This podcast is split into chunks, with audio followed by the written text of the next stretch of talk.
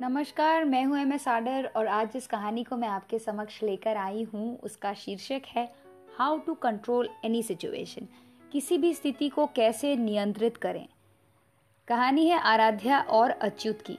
अच्युत हमेशा बुरा बर्ताव करता था और हमेशा आराध्या को इंसल्ट करता था। आराध्या शांत रहती थी। किसी न किसी तरह से अपने मन को कंट्रोल करती थी। एक दिन रागिनी ने आराध्या से पूछा यार वो इतना गंदा बिहेव करता है मतलब तू तो कैसे झेलती है यार उसको? वो तेरा एचओडी है और कितना मतलब हर वक्त कुछ ना कुछ कमी निकालता ही रहता है। तुझे मन नहीं करता कि तू जॉब क्विट कर जाए या फिर उसे गाली दे?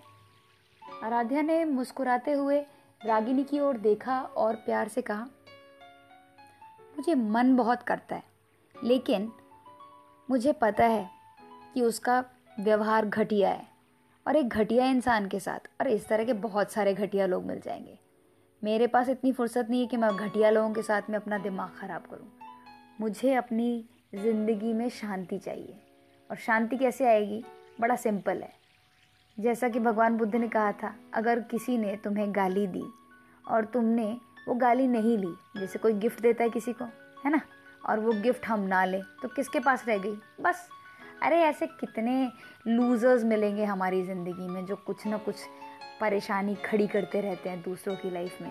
या अपनी लाइफ से खुद दुखी होते हैं, या फिर उनको जलन होती है, या पता नहीं क्या होता है। अपनी नेगेटिविटी दूसरों को पास करते हैं। मगर हम क्या कर सकते हैं कि हम उस सिचुएशन के साथ में कैसे टैकल करें, ये हमारे हाथ में हमें उसका, या कोई भी नेगेटिव आदमी है उसका स्लेव नहीं बनना। हमें अपना समझना है, हमारे लिए क्या ठीक है। गुस्सा मुझे पहले बहुत आता था, अभी भी आता था। लेकिन अभी मैंने क्या किया, सीधे बस कुछ नहीं है। आँख बंद और लंबी सांस लो, पानी पियो, दस तक काउंट करो। और जो भी, जिस भी ईश्वर का नाम हम पसंद करते हैं, बस मतलब ईश्वर का जो भी फॉर्म हम पसंद करते हैं, उनका ध्यान करो और काम करो, ख़त्म।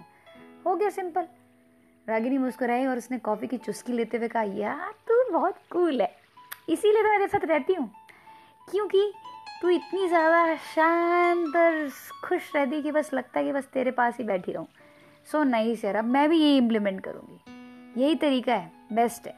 इसी के साथ इस कहानी को हम समाप्त करते हैं और मिलेंगे एक नई कहानी के साथ में और बनाएँगे अपने इमोशनल क्वेश्चन को और भी ज़्यादा बेहतर। मुस्कुराते रहिए हैव अ ब्लिसफुल लाइफ